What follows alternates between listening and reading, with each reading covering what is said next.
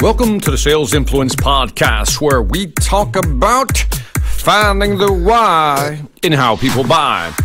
I'm your host, Victor Antonio. Thank you for joining me today. Super excited about being with you here today. And as always, thank you for leaving me some feedback. Uh, those of you who left me feedback on iTunes, Stitcher, YouTube, I really do appreciate you. So today, I want to talk about a question that I get a lot, and I get this, you know, via email a lot.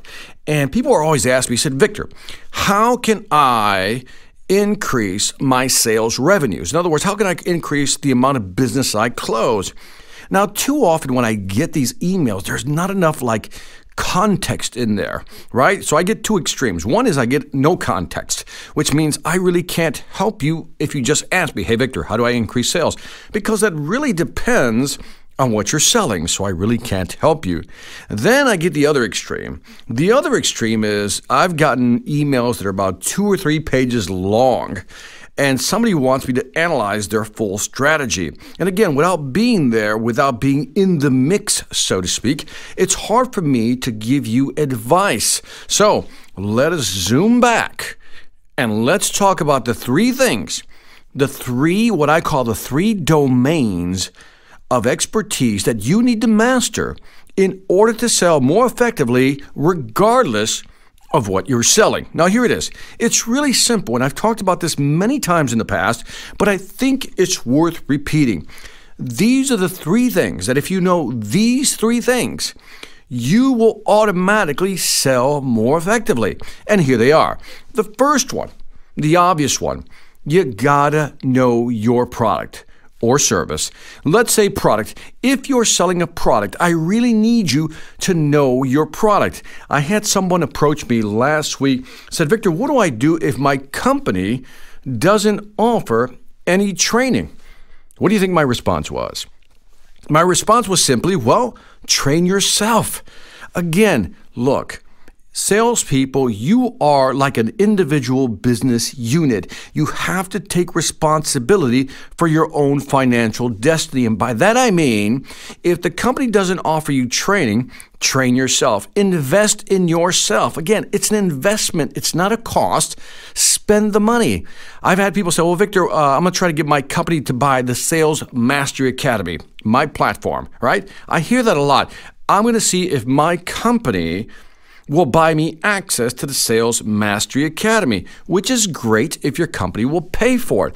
But in the end, it is up to you to take care of your own training. Because again, when you learn how to sell, when you learn really how to sell, that is an asset that you take with you to your next career and throughout your career. So again, it's an asset that gains value, does not depreciate over time, gains value. So again, invest in yourself. When it comes to the product, invest time in understanding the product. If the company doesn't offer training, so what? Find somebody who's an expert. Every company has experts in there. Talk to them. Take them out to lunch. Take them out for a cup of coffee. Really suck them dry. I mean that. Suck them dry for all the information. Keep going back. If you didn't get everything you wanted on the first try, take them back for out for another, you know, lunch or cup of coffee. Whatever you need to do to get the information. It's one thing to get product information off a brochure, off a training manual, but I'm telling you the best type of knowledge is talking to people who've sold the product well and really know how to position it with the client. So, know your product. Number 2 in the three domains of expertise is Know the market. Ooh, this is a tougher one, but this is where you start to differentiate the weak salespeople from the strong salespeople. Strong salespeople know that they have to understand the market. What is going on in the market? For example, if you're in the telecom business, then you need to know what's going on in telecommunications. What are some of the changes happening in the market? Who are some of the new competitors in the market? What are some of the regulations, the changes? How do you find this information? You subscribe to either the magazines or the blogs. Again, that's where you find this information. Subscribe to magazines, subscribe to blogs, follow people on, on the the social media channels who you see as experts, because that's what I do.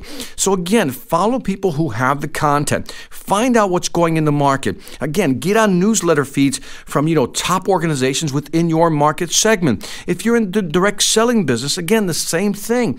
Sign up for their websites. Get up online. Find magazines. Find you know feeds on social media that talk about what's happening in the direct selling market.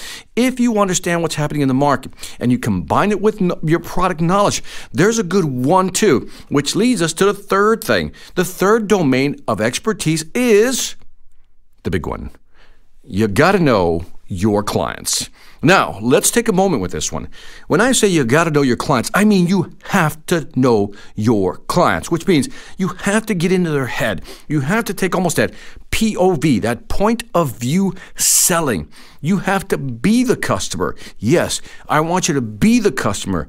In your head, be the customer. Put yourself in their situation. What are they going through? What do they have to deal with? What are their anxieties? What do they want to know? What are they trying to solve? What are they trying to do? Am I trying to increase my revenue? Am I trying to figure out ways to reduce my costs? Am I trying to find ways to expand my market share? What is that customer, you know, thinking? What are their concerns? I'm worried about changing over. I'm worried about using a new software. I'm worried about doing this. When it comes to your product, what are they worried about? Think about it. Put yourself in that position. You're, you're the customer, you're buying your product or your service. What are you thinking? Where are your, where are your anxieties coming from? Is the product going to work? Is this service going to work? Is this a good company to go with? Is this the right one? Is now a good time? All these things is what the customer's thinking about. And if you can embed that as part of your presentation, resolve, block those objections, as I show you in my Sales Mastery Academy, block those objections, then you will be a more effective salesperson. So that's it. Three domains of expertise. The product, know the market, and really get to know your clients. And that's it for the Sales Influence podcast. Don't forget to leave me some feedback on iTunes, Stitcher, or YouTube. Let me know what you think. I'd greatly appreciate it. Also, check out my online sales training platform I've already mentioned, the Sales Mastery Academy. Over 25 courses, 300 plus videos, 13 of my books, including my new book, Sales Ex Machina how artificial intelligence is changing the world of selling. So if you're serious about increasing your sales ability, go to salesmasteryacademy.us. That's salesmasteryacademy.us.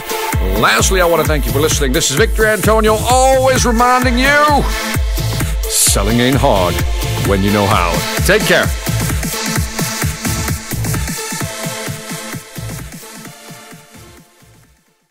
Hi, I'm Victor Antonio. I'm an author, sales trainer, and keynote speaker. I'm often asked, what makes a great speaker? Is it someone who delivers real content that the audience can use?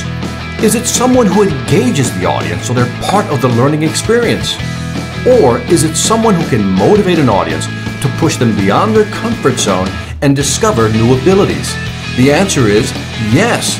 But the most important thing to remember is that I'm not there to look good. I'm there to make my client look good. Simply put, it's never about me, and it's always about them.